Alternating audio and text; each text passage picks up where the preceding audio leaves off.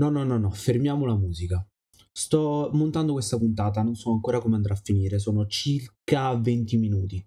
Non mi sono preparato niente, veramente ho soltanto stoppato la registrazione, eh, ho stoppato tutto quanto e mi sono messo qui su Audacity a registrare questa cosa qui. Io davvero non ho idea di come finirà tutta la puntata, perché appunto sono solo a venti minuti, ma avevo bisogno di parlarvi in questo spazio specifico a cuore aperto, perché c'è qualcosa che ha detto il dev di Vesper che mi sta molto a cuore, e praticamente più avanti sentirete, non voglio spoilerarvi, eh, parlerà il, il dev di come è nato Vesper. Diciamo che è grazie a un'iniziativa scolastica, ok? Non, non voglio dirvi nient'altro. Diciamo che è qualcosa di legato a un'iniziativa scolastica. Bene, è proprio su questo che voglio focalizzarmi. Non me ne frega un cazzo della stampa, mi sto prendendo questo spazio soltanto per dirvi questa cosa qui. È possibile, è mai possibile che le cose in questo paese debbano passare in sordina, soprattutto quando si tratta di qualcosa di così importante come un progetto nato da una realtà scolastica. Cioè, io mi devo stupire, mi devo stupire sentendo le parole di questo dev, perché una realtà scolastica ha premiato l'iniziativa di alcuni studenti, quando questa dovrebbe essere la cavolo di normalità. Non mi sembra assolutamente giusto, e vi spiego il perché. Perché la cazzo di scuola è ciò che forma le persone del futuro. Quello che però non sta facendo la nostra cazzo di scuola italiana. Visto che agli artisti di qualsiasi tipo, che siano programmatori, che siano disegnatori, che siano musicisti, che siano quello che cazzo vi pare, perché l'arte si trova in qualsiasi posto, ok? Gli linciano le gambe. Perché è così. La scuola italiana non fa altro che limitarti perché vuole quella settorializzazione che è impossibile in un mondo umano fatto di gente che per sua natura sbaglia, altrimenti saremmo delle macchine, ok? Detto questo, possibile, possibile che l'unico modo che ha un artista per esprimersi sia la libertà che gli ha donato internet? Mi sembra veramente follia, cioè... Abbiamo questo mezzo, per carità, è meraviglioso. Sono contento che internet ci abbia dato la libertà di cui avevamo bisogno. Ma non basta, perché noi abbiamo bisogno del supporto di, delle persone. Non possiamo essere bistrattati ogni volta perché siamo artisti. Questa cosa vi giuro che mi fa incazzare. Va al di là della, uh, va al di là della stampa, va al di là della critica videoludica, va al di là di tutto questo. È proprio alla radice. Perché se tu non, non supporti le, queste, queste forme, queste passioni di ognuno, perché ognuno è diverso, ok?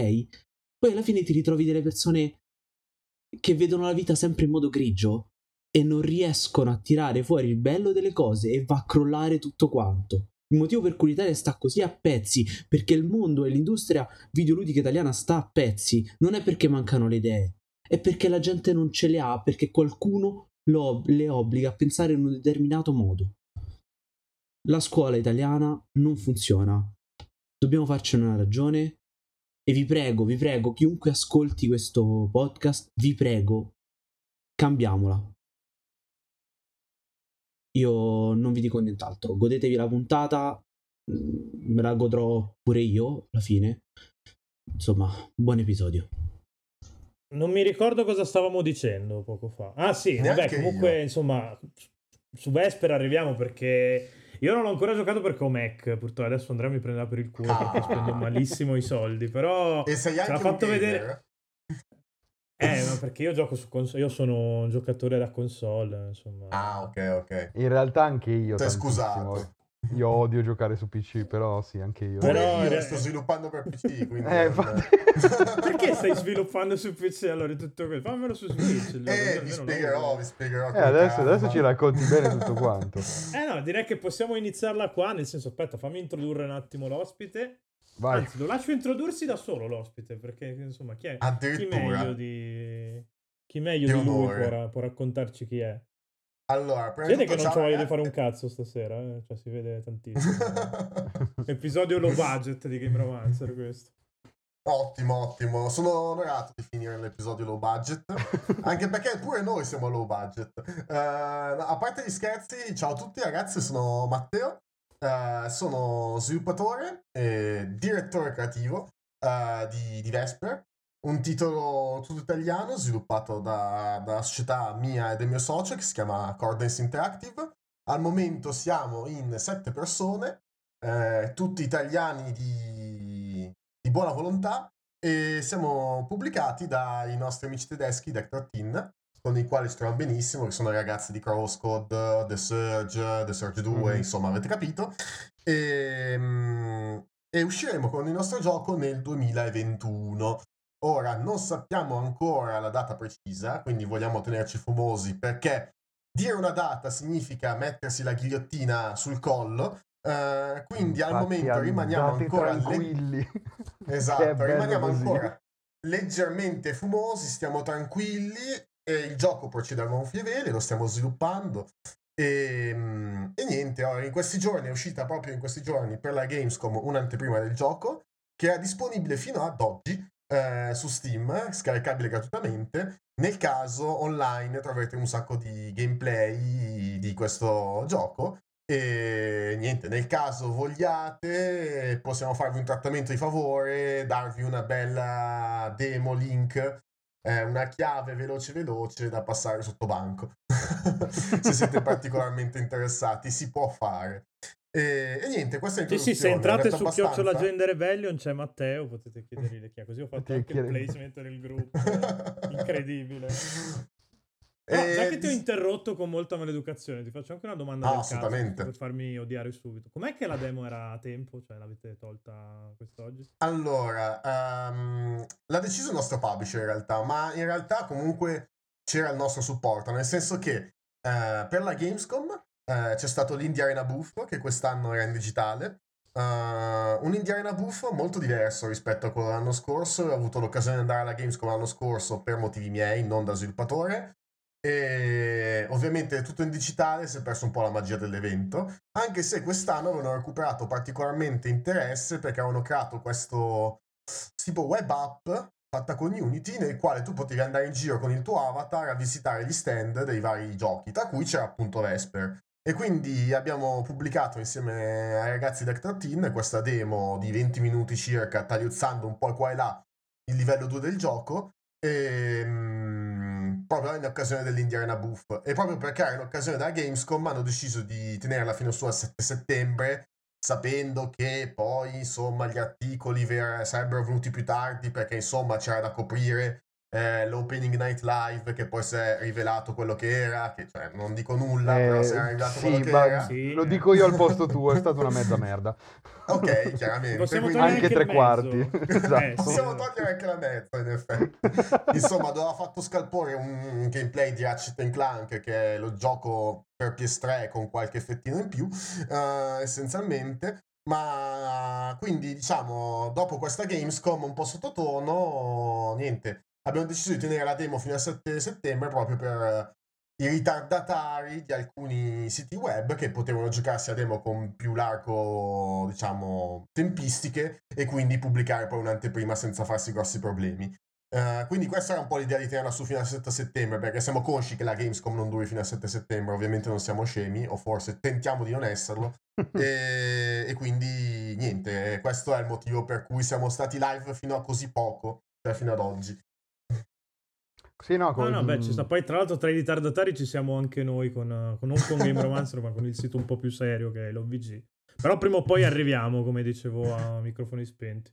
Non sì, ti preoccupare, sì, no, perché... non ti preoccupare. No, ma assolutamente, guarda, in realtà già per buttargli un po' il discorso a sto punto, stiamo pur parlando, visto che sono un po' un chiacchierone anch'io, uh, in realtà devo dire che um, alla stampa il gioco, allora, nonostante avessimo un publisher che è molto bravo e sa fare il loro lavoro, eh, ovviamente è un publisher tedesco, quindi diciamo che la stampa italiana difficilmente riesce a raggiungere, ovviamente a meno che non vai a cercare un publisher di grossa taglia come può essere ad esempio un Devolver. È difficile che un publisher che ha un'origine prettamente tedesca E in Germania comunque è molto riconosciuto come un, un publisher di interesse, comunque c'è una fanbase anche su Discord molto ampia, però diciamo in Italia fa fatica a avere reach, insomma eh, difficilmente riesce ad avere le mailing list dei giornalisti eccetera eccetera, quindi diciamo che per l'Italia mi sono un po' sbattuto io, ho cominciato a rompere le balle un po' chiunque, anche perché fortunatamente essendo già nel giro dei giornalisti tempo addietro, perché insomma mi piacevano così tanto i videogiochi da essere anche prima un giornalista, eh, con, avevo già un, su Facebook una lista di contatti infinita a cui ho, to- a cui io ho rotto le palle togliendomi ogni dignità. Ha funzionato, nel senso mm-hmm. che mh, la gente ha accolto positivamente la richiesta, devo dire, quindi da questo punto di vista in Italia c'è disponibilità a parlare di gioco italiano se gli rompi le palle su Messenger. Mm. ehm, okay. Diciamo, se non gli rompi le palle difficilmente vieni coperto, ecco, probabilmente mm-hmm. per il motivo anche che eventi come l'Indiana Booth eccetera eccetera fanno pochi click e di conseguenza coprire un titolo indie, quello che si sa, genera pochi click chiaramente, ma quello è un dato di fatto, cioè non è una cosa di cui ci lamentiamo assolutamente. Per noi ad esempio sarebbe un, già un, un risultato incredibile raggiungere le venti trenta k copie su personal computer, quindi comunque avere un reach di tante persone che possono essere, anche avere solo, non so, cinquemila wishlist per noi è già un bel traguardo. Mm-hmm. Uh, e quindi è ovvio, non ci lamentiamo se eh, non, non ci copre i g n punto com con sette anteprime e otto recensioni, quello non è assolutamente un problema. E infatti lo capisco il problema. E lo capisco proprio perché l'ho affrontato io in prima persona contattando un po' di gente. Però devo dire che al di là di tutto, se gli rompi le palle su Messenger e se gli continua a rompere le palle un pochino, la gente al gioco si interessa. Poi ovvio, il gioco non deve essere una merda totale, spero non lo sia, però ovviamente ovviamente se gli presenti il progettino che hai fatto le medie con Pac-Man eh, che mangia piselli eh, sulla via, è ovvio che magari non è proprio il massimo della vita.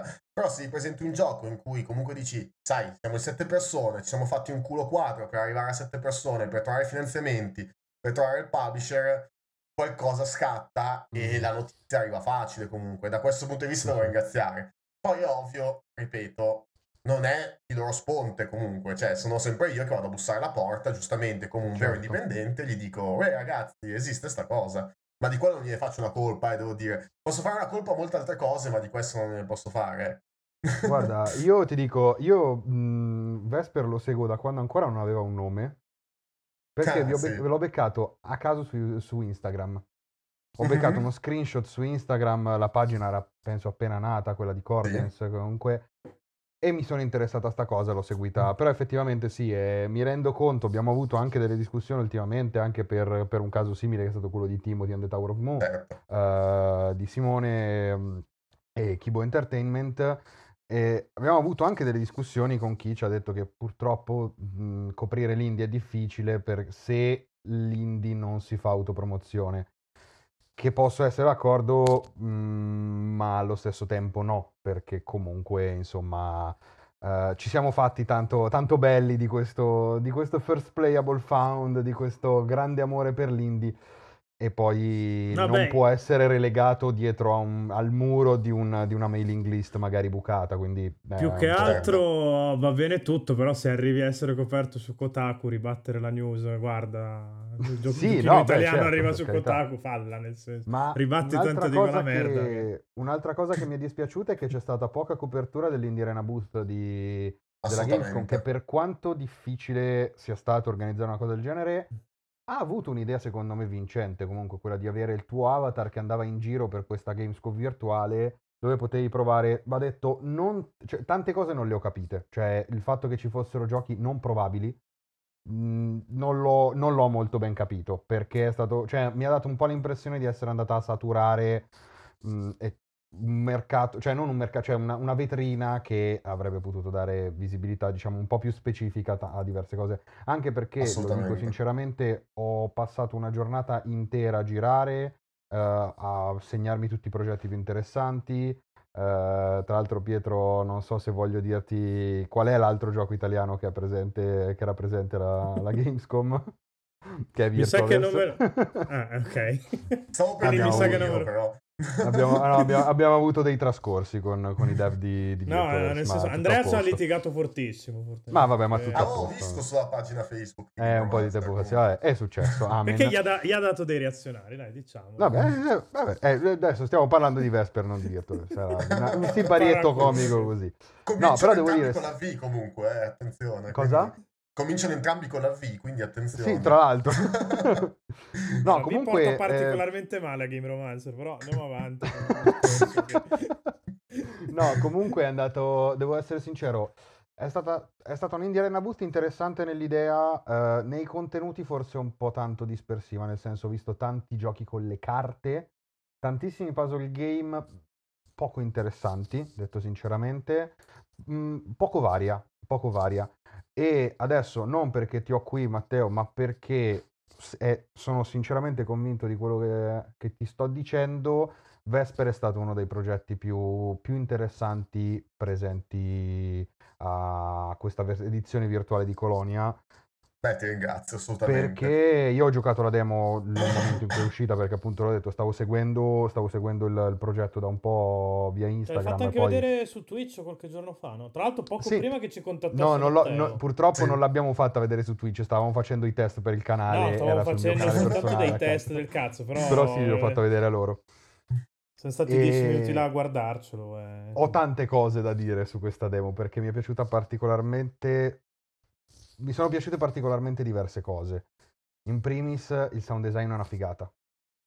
Ah, ottimo. Farò sapere eh, la nostra sound design. Mi è piaciuto, mi è piaciuto tantissimo, perché in generale tutta l'atmosfera è fighissima. Cioè, mi sono sentito veramente da solo in, una, in un ambiente ostile, mm-hmm. ma dannata, dannatamente bello, perché quei cazzo di fondali, ve l'hanno già detto, ho letto qualche, qualche anteprima che ha parlato degli sfondi, dei cieli.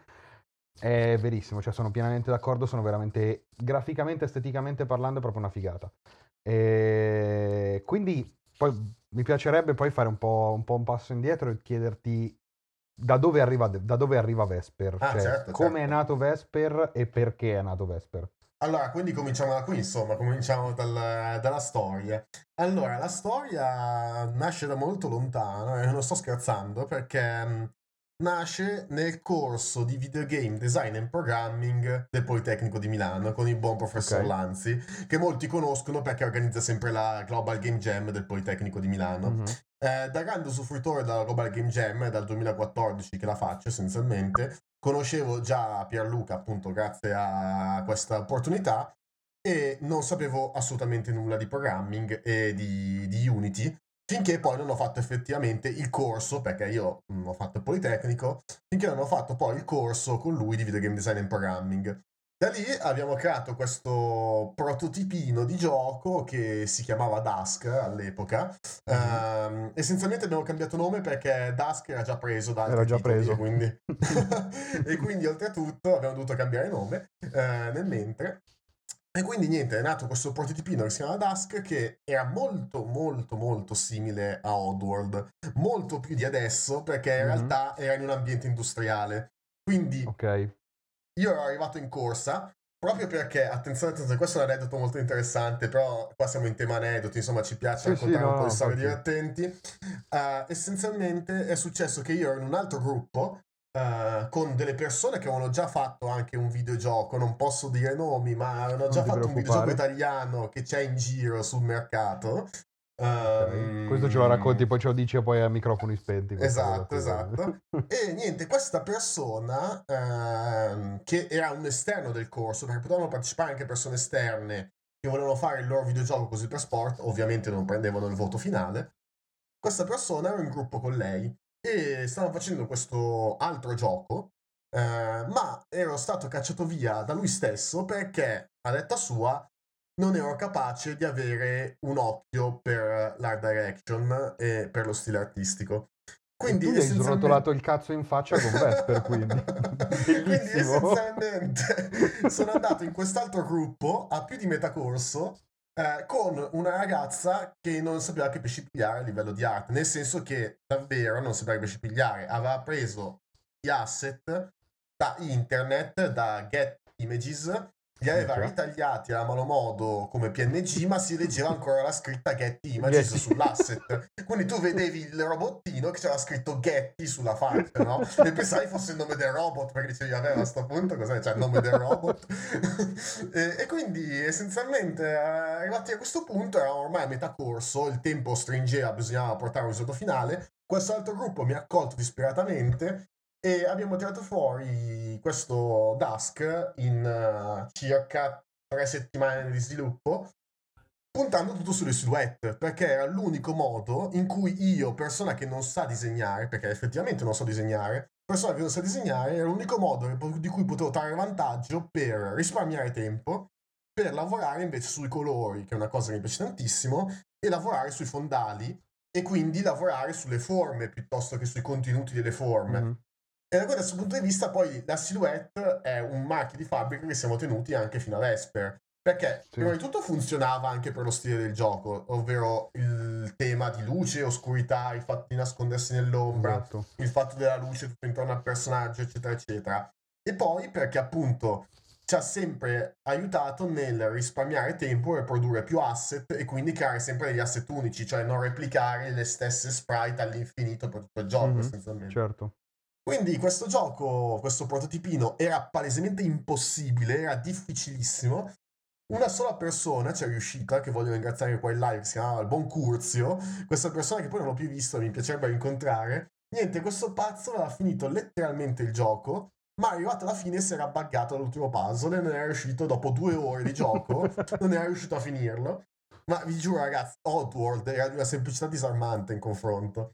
È che okay. l'abbiamo portato poi a, ad altri piccoli eventi con la statale di Milano, eccetera, eccetera, finché la ex Esvi, Giorgio, una, una persona di, è dell'ex Esvi, che già conoscevo perché appunto vi dicevo che facevo anche giornalista per alcuni siti, eh, vede il gioco e fa, ah, provate a fare la, l'iscrizione per la Games Week. È che noi tipo una sera eravamo a prenderci una birra e ho detto ma sì, facciamo iscrizione alla Gamescom a cazzo di cane, abbiamo scritto sbagliato il nome del gioco, abbiamo mandato le immagini a cazzo, cioè totalmente, totalmente a culo, scusate sto dicendo parolacce, ma è proprio per ba- sottolineare guarda, guarda, guarda, per sottolineare libero. L'ignoranza del momento, capito, no? Certo, certo. E quindi questa ignoranza del momento ci ha portato a fare questa richiesta che è stata prontamente accettata, e quindi siamo finiti del, nell'Indie Boot di Esvi.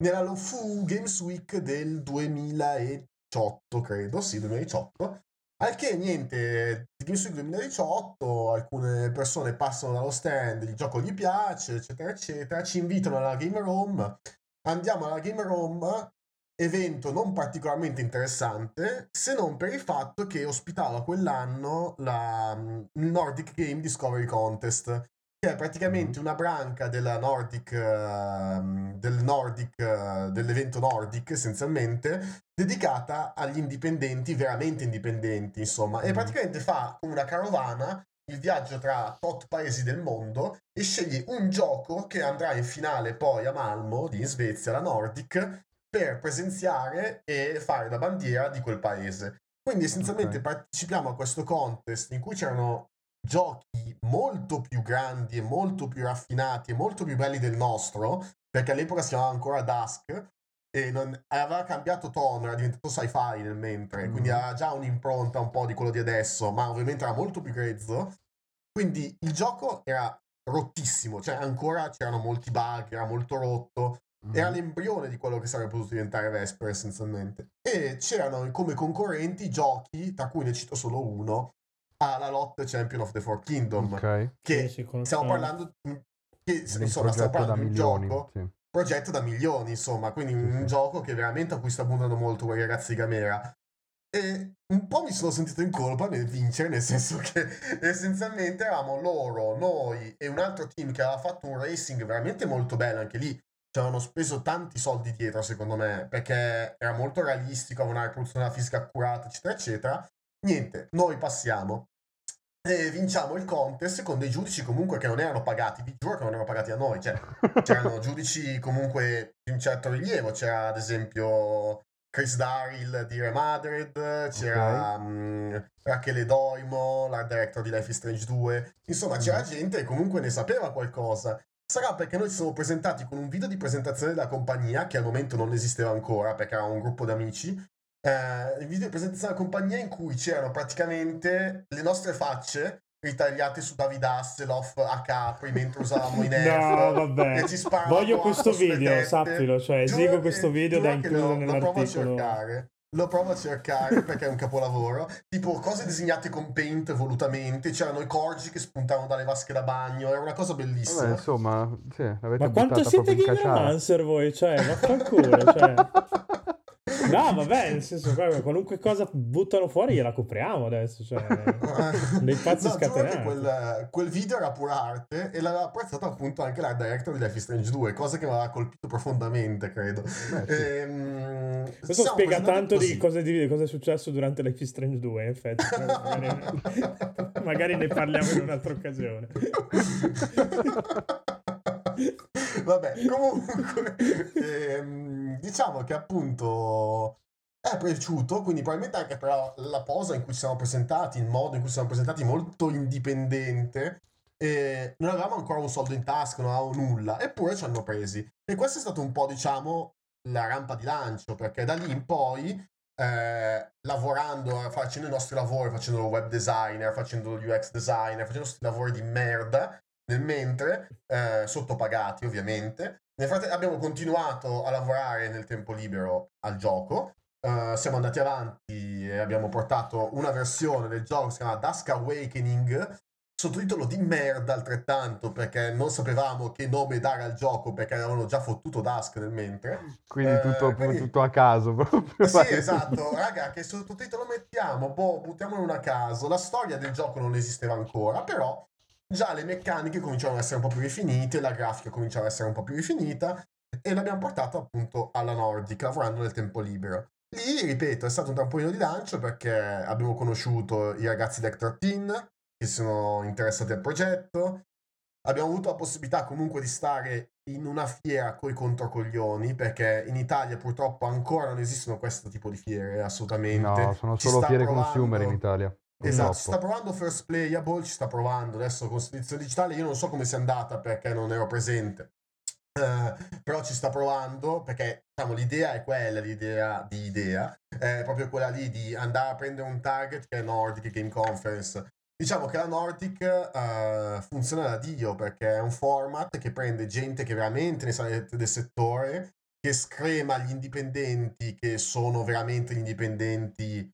Cioè, ho fatto due settimane un minigioco e te lo butto su Witch, ok? Quindi mm. quella gente lì la screma. Comunque c'è già gente che magari ha lavorato su un prototipo per sei, sette, otto mesi addirittura. Quindi magari si presenta lì con un gioco che è già più costruito rispetto a un normale sì. prototipo. Sì, sì. Eh, ci sono queste conferenze con i publisher che sono molto interessanti. Ci sono dei pitch che durano cinque minuti, altri che durano venticinque minuti, un sistema di appuntamenti che funziona bene, e lì abbiamo appunto, da lì è stata una rampa di lancio perché poi è stato tutto un crescendo, abbiamo fondato la società, abbiamo avuto la possibilità di ottenere i finanziamenti, abbiamo avuto abbiamo trovato Deck tredici come publisher, e poi abbiamo cercato di, con i soldi che abbiamo trovato, di trovare delle persone da pagare con giusto compenso, che non sia il classico compenso all'italiana, dai la visibilità eh, e, via, e via andare. Il compenso alla perché... Pietro Iacullo, insomma, che so che esatto, è, è come vengo pagato io su Gameromancer, quindi va bene così. No, diciamo che l'idea era proprio quella, l'idea era di non imitare, cioè for... essendo stati noi fortunati, perché, ripeto, noi siamo stati anche fortunati, perché va bene la bravura, va bene l'idea del gioco che era interessante, metteteci quello che volete. Però, insomma, vincere alla Nordic Game Discovery Contest contro quella tipologia di giochi, magari era il momento giusto, eravamo le persone giuste al momento giusto, quindi c'è anche un po' di fortuna da quel punto di vista. Così come la fortuna di aver fatto l'ultimo giorno l'applicazione per la Games Week. Insomma, ci sono state delle conseguenze, diciamo, fortunate che ci hanno portato a quello che siamo adesso. E proprio queste conseguenze fortunate ci hanno detto, va bene tutto, abbiamo fondato una società, comunque abbiamo ventisei anni, quindi cioè, siamo appena messi in gioco con una società, eh, insomma non è una cosa semplicissima da gestire, però almeno i collaboratori, le persone che lavorano insieme a noi, gli diamo un giusto reddito per quello che hanno studiato, cioè c'è gente insieme a noi che è un ingegnere informatico, che fa programmatore, che cerchiamo di dare il giusto compenso per far sì che questo disgraziato poveretto venga da, da Bergamo tutti i giorni fino a Milano per lavorare insieme al nostro, per lavorare con il nostro gioco.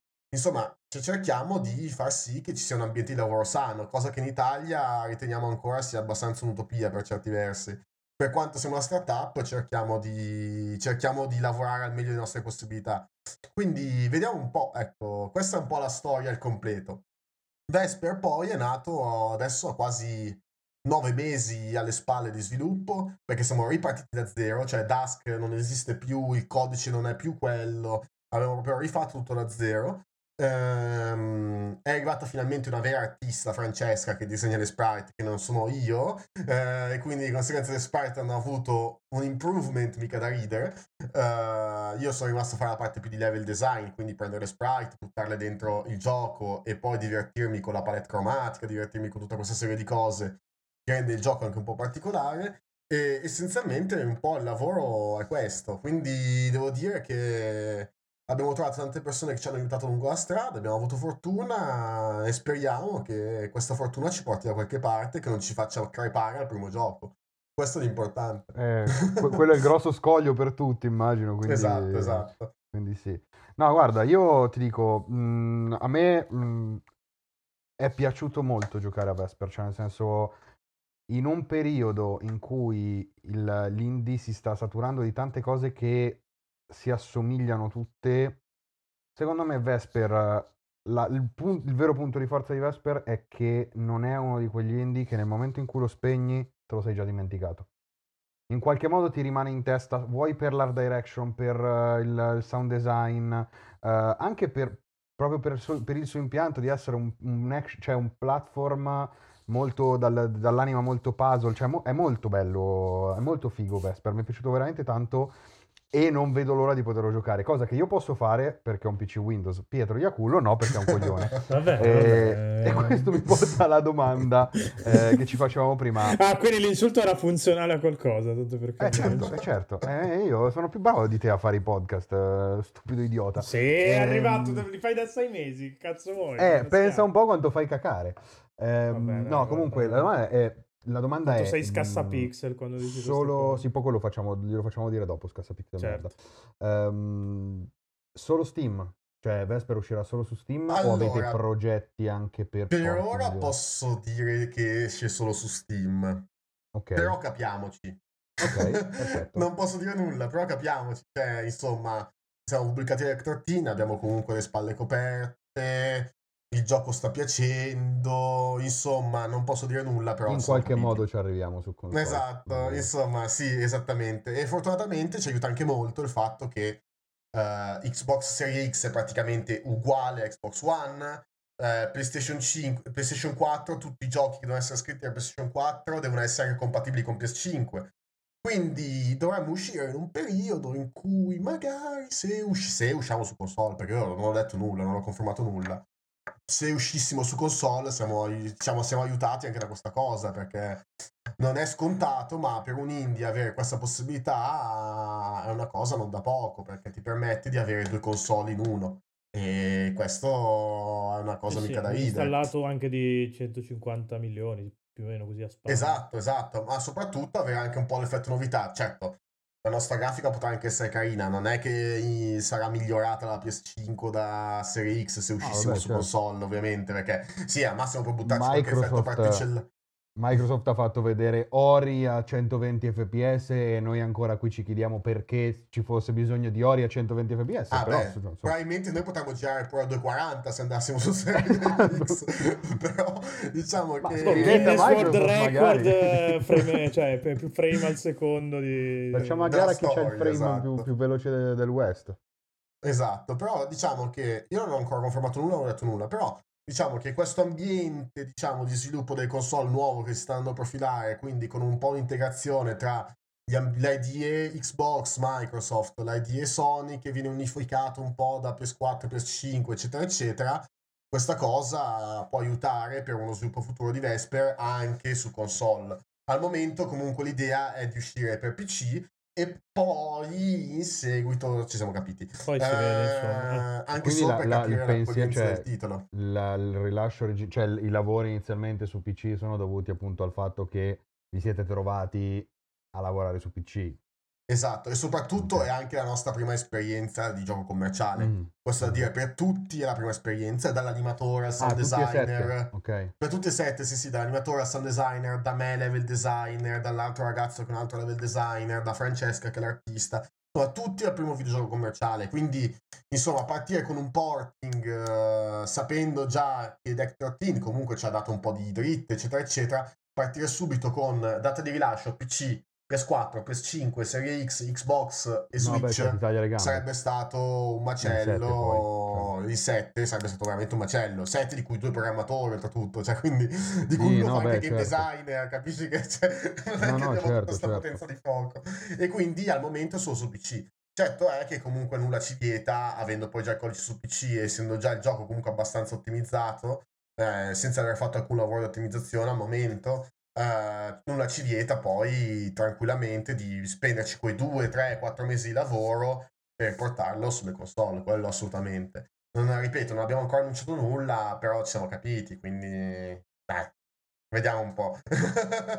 Insomma, non è diciamo quindi che è abbastanza... la, quando esce la Collector's Edition me la regalate apposta. Ah, certo, certo, non so come sia la Collector's Edition. È una cosa Andrea, per... Andrea ha questo problema qua che se non c'è scritto Collector Edition lui non, non spende i soldi. Non è vero, perché spendo perché soldi, cioè, spendo una valanga di soldi io durante, la, durante le mie giornate per comprare. E infatti gli è esploso quindi... un sacco il culo che adesso Nintendo fa i giochi in digitale limitati, sta impazzendo lui per questa cosa. Beh, non, lo so, non sono io, cosa, cioè, eh. sei, sei anche tu quello, perché tanto io quelli non li compro.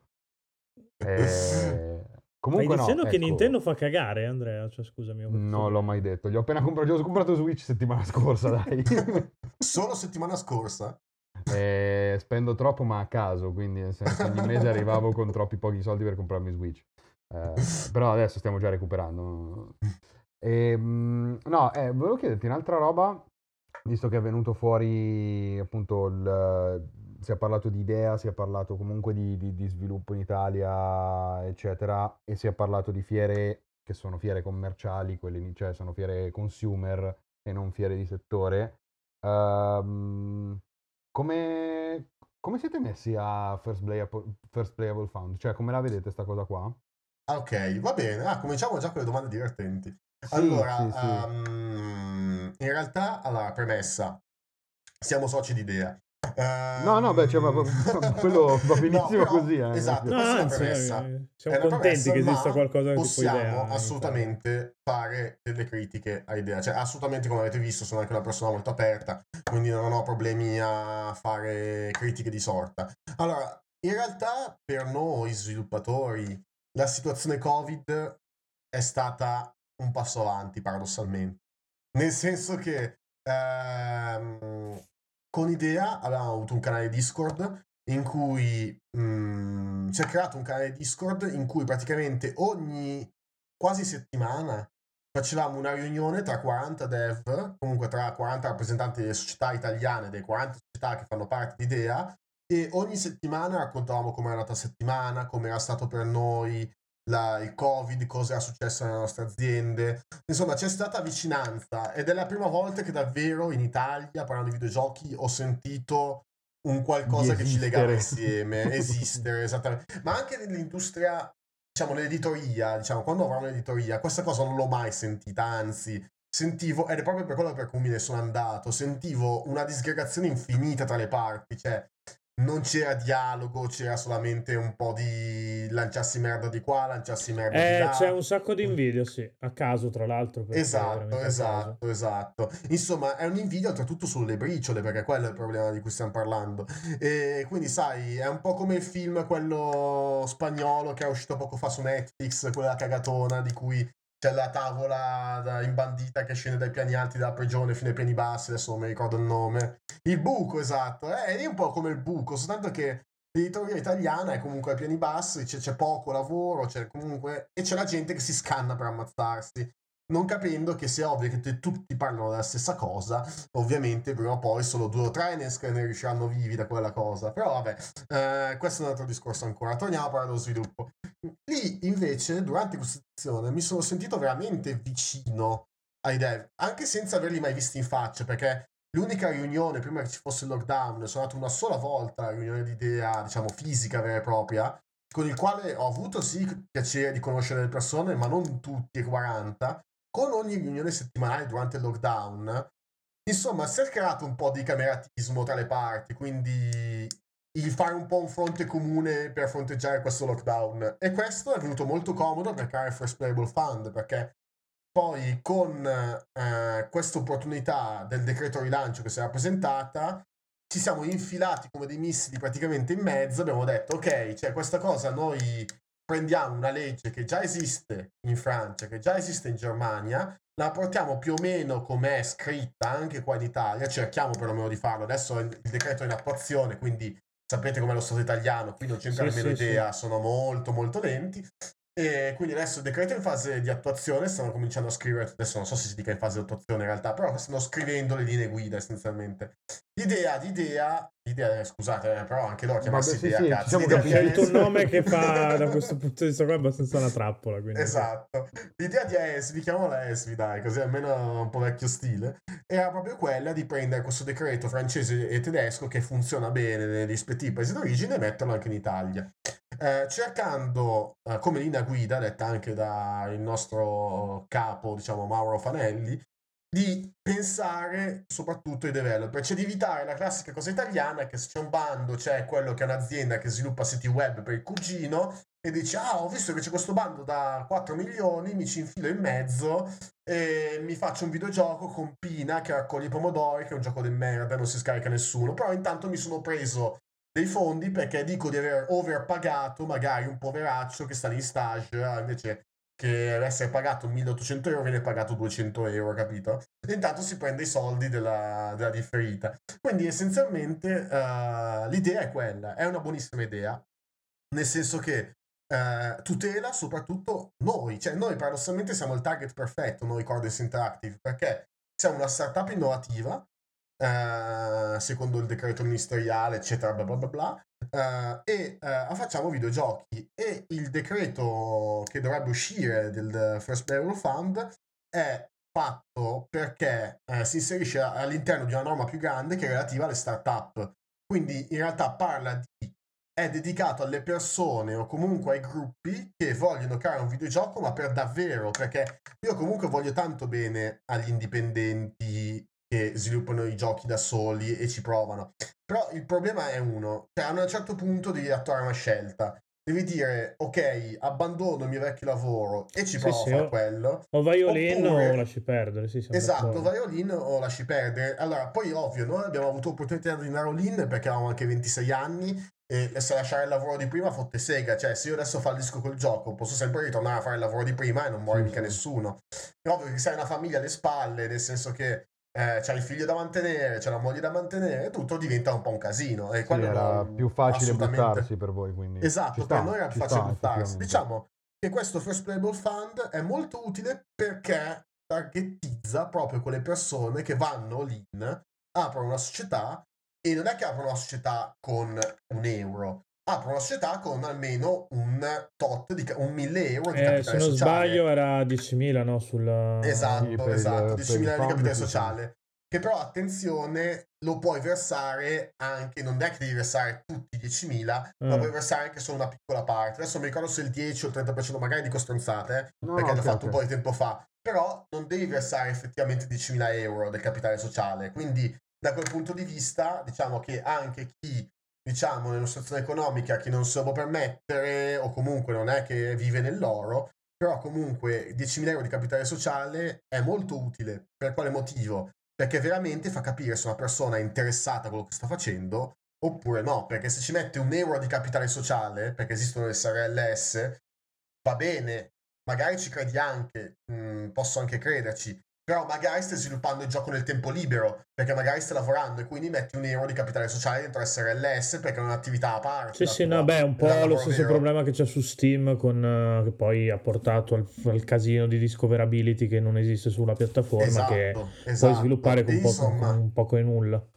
Esatto, e quindi diciamo la cosa molto figa è che appunto uh, anche lo Stato italiano vuole avere delle garanzie, giustamente, perché... Io dico, se tu mi metti S R L S a un euro, però nel frattempo un altro lavoro, sviluppi questo gioco nel tempo libero, chi me lo fa dire che questo gioco lo porti a termine, questo prototipo lo porti a termine? Perché da un momento all'altro tu puoi dire ok, ho trovato un altro lavoro la sera, o mi è morto il gatto e non posso più lavorare la sera, possono succedere mille fattori che ovviamente ti portano a fermare il gioco, e intanto però una parte di fondi te li sei già presi probabilmente, e le aziende non le possono, non possono le aziende, altre aziende magari non possono riceverli. Poi è un casino poi andare a riprendere quei fondi che non sono stati presi, andare a ricollocarli in un'altra azienda, diventa un macello.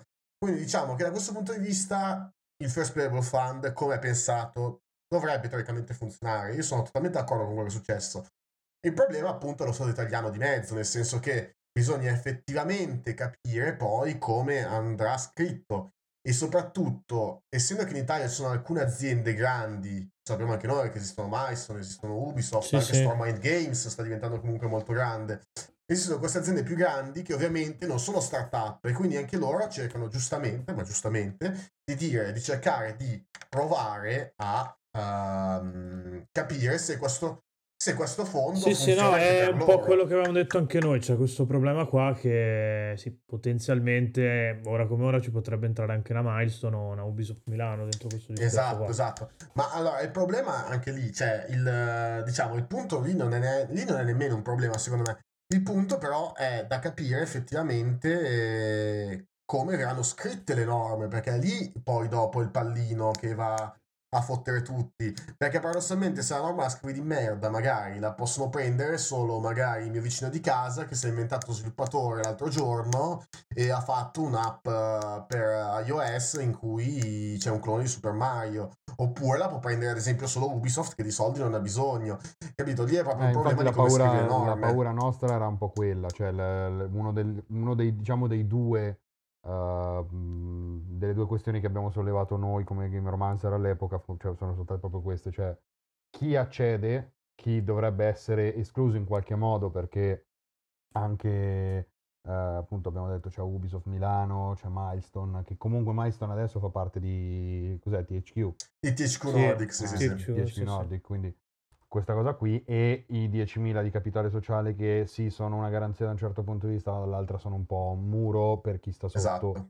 Però vabbè, nel senso, questo è un discorso che anche noi abbiamo già trattato in un'altra sede, non era, era giusto per capire appunto come come, come la vivono fosse, gli sviluppatori, cioè, eh. come la vivono gli sviluppatori di allora, poi, in questo caso qua. In realtà poi, ragazzi, per finire il discorso, cioè ripeto, è tutto allora, la volontà, l'idea di fare una cosa che funziona c'è. Ed è funzio- l'idea di base si parte bene, per la prima volta in Italia c'è un'idea di base che non è malata, e quindi questa qua è un'idea che funziona ed è il primo passo verso avere qualcosa nel mondo videoludico che non sia avere l'articolo di giornale che parla male di chi gioca a G T A o di chi piscia in giro perché ha giocato apposta al due. Cioè il punto è avere una norma che finalmente riconosce l'ambito di sviluppo videoludico in Italia, perché da nessuna parte c'era scritto sviluppo videoludico, videoludico su un decreto o su una legge, cioè non esisteva proprio. Quindi vedere per la prima volta sviluppo videoludico, queste due parole in fila, no, no, beh, è stato il più grosso riconoscimento che un governo abbia mai dato ai videogiochi, quindi in Italia. Esatto, esatto. Quindi da no, per rimangiarselo vista... dopo dieci minuti, tra l'altro. Esatto, li lasciamo perdere, è stato neanche lì un altro fail clamoroso, una zappa sui piedi che si stavano tirando.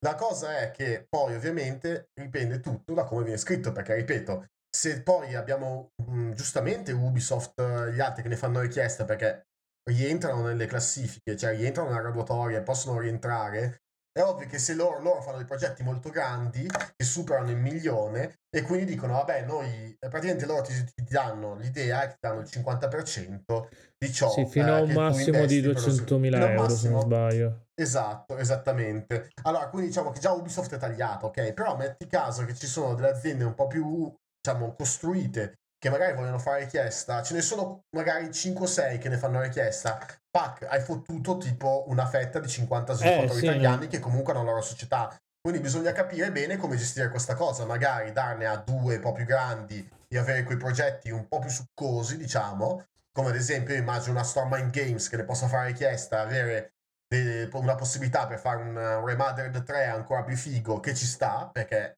ci sta tantissimo, così come avere la possibilità che uno stronzo come noi salti fuori dal nulla da, dal corso di video game design and programming, l'idea vede che la funzione va avanti, prova a buttarsi una società con diecimila euro di capitale sociale insieme a un amico e prova a fare richiesta, cioè deve essere dato sia a uno che all'altro, quindi bisogna no, no, non dare né a uno né tutto eh, a uno sì, né no, tutto no, all'altro. È esattamente quello che dicevamo anche noi, sì, ci vuole un po' di, di equilibrio in queste cose qua e sarà interessante capire poi chi deciderà appunto quali progetti vengono approvati e, e quali no.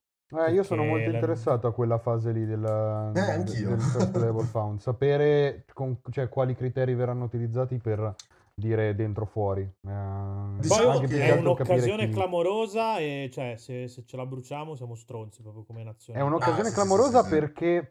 per la prima volta potremmo avere eh, in Italia un, in un ambiente di lavoro così assurdo come lo sviluppo una cosa che non fa più nemmeno Steam, cioè dei cazzo di curatori praticamente, esatto. Perché uno che si mette lì e valuta i progetti, magari adesso essendo dentro alle politiche del Ministero dello Sviluppo Economico ho un po' paura che venga privilegiato il, la vendibilità di un prodotto piuttosto che la sua qualità effettiva, però questo poi ne, ne riparleremo se quando si presenterà l'occasione, speriamo mai. Um, però qualcuno che si occupi di dire ok, questo è un prodotto che merita di essere supportato, che merita di essere conosciuto, che merita di essere, di essere visto, cosa che appunto purtroppo non si fa più su, neanche sulle piattaforme dedicate del settore. Posso dire che non si fa più neanche sui siti questa cosa, si fa più, sì, giusto. Sì, beh, io con piattaforme dedicate parlavo di Steam e di multiplayer. Però, lo, da tutto, eh, però lo sai che a me piace fare i nomi e i cognomi, per cui insomma, no, no, è certo. un po' il, il senso di fare giornalismo è un po' questo, secondo me. Quindi, eh, no, beh, quello sicuramente, sicuramente. Aspetta che Pietro si è appena, appena detto che vuole fare giornalismo. Io non voglio assolutamente fare giornalismo e l'idea di fare informazione mi inquieta, quindi infatti tre quarti del podcast di, di questa sera verrà tagliata via, terremo soltanto le bestemmie, ma questo è un altro discorso. No, però anche lì, ripeto, la, la cosa, vediamo, perché è una grande opportunità anche quella. E poi, ripeto, per noi sviluppatori che adesso Vesper, non vi posso dire la cifra esatta per quale poi viene a costare l'intero gioco, però insomma è una cifra che c'entra esattamente quella del First Playable Fund, quindi significa che noi è una grande opportunità, perché queste piccole aziende come la nostra, che comunque cerchiamo di fare nel nostro piccolo un gioco single player, perché un, un indie che si mette a fare un gioco multiplayer è follia pura, secondo noi è assolutamente un suicidio commerciale. E l'abbiamo visto con, molti, con molte piccole aziende italiane che sono buttati a fare MOBA o card game, che sono mm. finiti malissimo. Non, non faccio i cognomi, ma si sa. No, no, comunque... beh, mi è capitato anche a me di doverli coprire, quindi insomma... Nel, eh, anni, insomma, quindi... quelle secondo me sono un suicidio commerciale, nel senso che tu non puoi pushare la tua intera società a fare, tutto il tuo personale a fare un gioco multiplayer... game as a service che costa un esatto costa un botto di soldi, lo devi mantenere, lo devi aggiornare con contenuti nuovi eccetera eccetera, quindi al di là di eh, tutto sì, questo sì, no, comunque... è un po' uno spara e prega, perché poi alla fine se non, se non gira mu- muore, eh, muore eh, e farlo due. girare è un casino eh, e perché... farlo esatto. girare è un macello, cioè sta facendo fatica Blizzard con Con Earth, esatto, quindi quello è il punto. Quindi diciamo, noi piccoli sviluppatori single player che vogliamo sviluppare una nuova avventura single player e più o meno della stessa cifra di Vesper, cazzo, con il First Playable Fund ci costa la metà. Poi eh no, infatti vedere, questa, questa è una poi cosa bisogna molto... vedere anche come sono erogati i soldi, perché quello è un altro discorso importante. Certo. Però anche lì, cioè, pagare la metà un gioco significa che tu hai la possibilità probabilmente di sopravvivere altri due anni come sviluppatore indipendente, di farne un terzo, insomma c'è un'opportunità enorme per gente come noi, quindi bisogna vedere come viene gestita, ma dal punto di vista mio, cioè noi stiamo facendo i salti di gioia alti sedici metri, perché per noi che adesso abbiamo già in ballo un secondo progetto, stiamo già pensando, avere questo secondo progetto da presentare per il First Playable Fund e probabilmente sapere che verrà mm, finanziato per la metà, significa che a noi ci costa la metà di Vesper. Cioè, capite il discorso? Cioè, costare la metà, si parla di cifre comunque abbastanza grossette, che sono difficili da trovare in giro. Quindi, comunque, è una grandissima opportunità, è una figata. Poi, appunto, bisogna vedere a chi lo si dà, eccetera, eccetera. Tutte le incognite che abbiamo detto prima. Però, ragazzi, è una figata clamorosa. Cioè, io sono stato felicissimo per come, per come è stato, mm, è stato fatto. Poi, appunto... si, si, ma, si prega bene e si razzola male, perché poi dopo ovviamente l'Indiana è una buff. Io non ho visto un'anteprima in tutto il, il mondo dell'editoria italiano, non ho visto io un'anteprima. So di, io so di, di persone che l'hanno seguita ma che non ne hanno scritta, non ne hanno scritto. Esatto, cioè io so anche io di gente che, lo, che l'ha, l'ha partecipato, però non ho ancora visto articoli. E anche, anche solo il fatto che magari l'articolo in canna è eh, in qualche sito probabilmente, di i migliori indie dell'Arena Buff, per dire, anche solo le top cinque, che magari sono top cinque a cazzo perché semplicemente visto altre top cinque da internet. Esatto, no? Esatto, esatto. Cioè è ovvio che nessuno gioca ottanta giochi, probabilmente vai a vederti le top cinque degli altri siti online, vai a vedere top cinque, dici... per una media dici, ah, questo qua è arrivato terzo in due top list, lo mettiamo secondo noi, per dire, no? Cioè, quindi ci sta che magari non fai neanche un lavoro accurato, però ragazzi, almeno parlarne, cioè, stiamo parlando, abbiamo parlato di Opening Night Live in cui non è successo un cazzo, in cui c'era Geoff Nighy che era lì che praticamente si grattava le palle, e noi abbiamo parlato di ottanta perso- di ottanta sviluppatori, quindi probabilmente centinaia di persone che hanno lavorato dei progetti che comunque per finire l'Indiana Buff, ragazzi, non è che era gratis.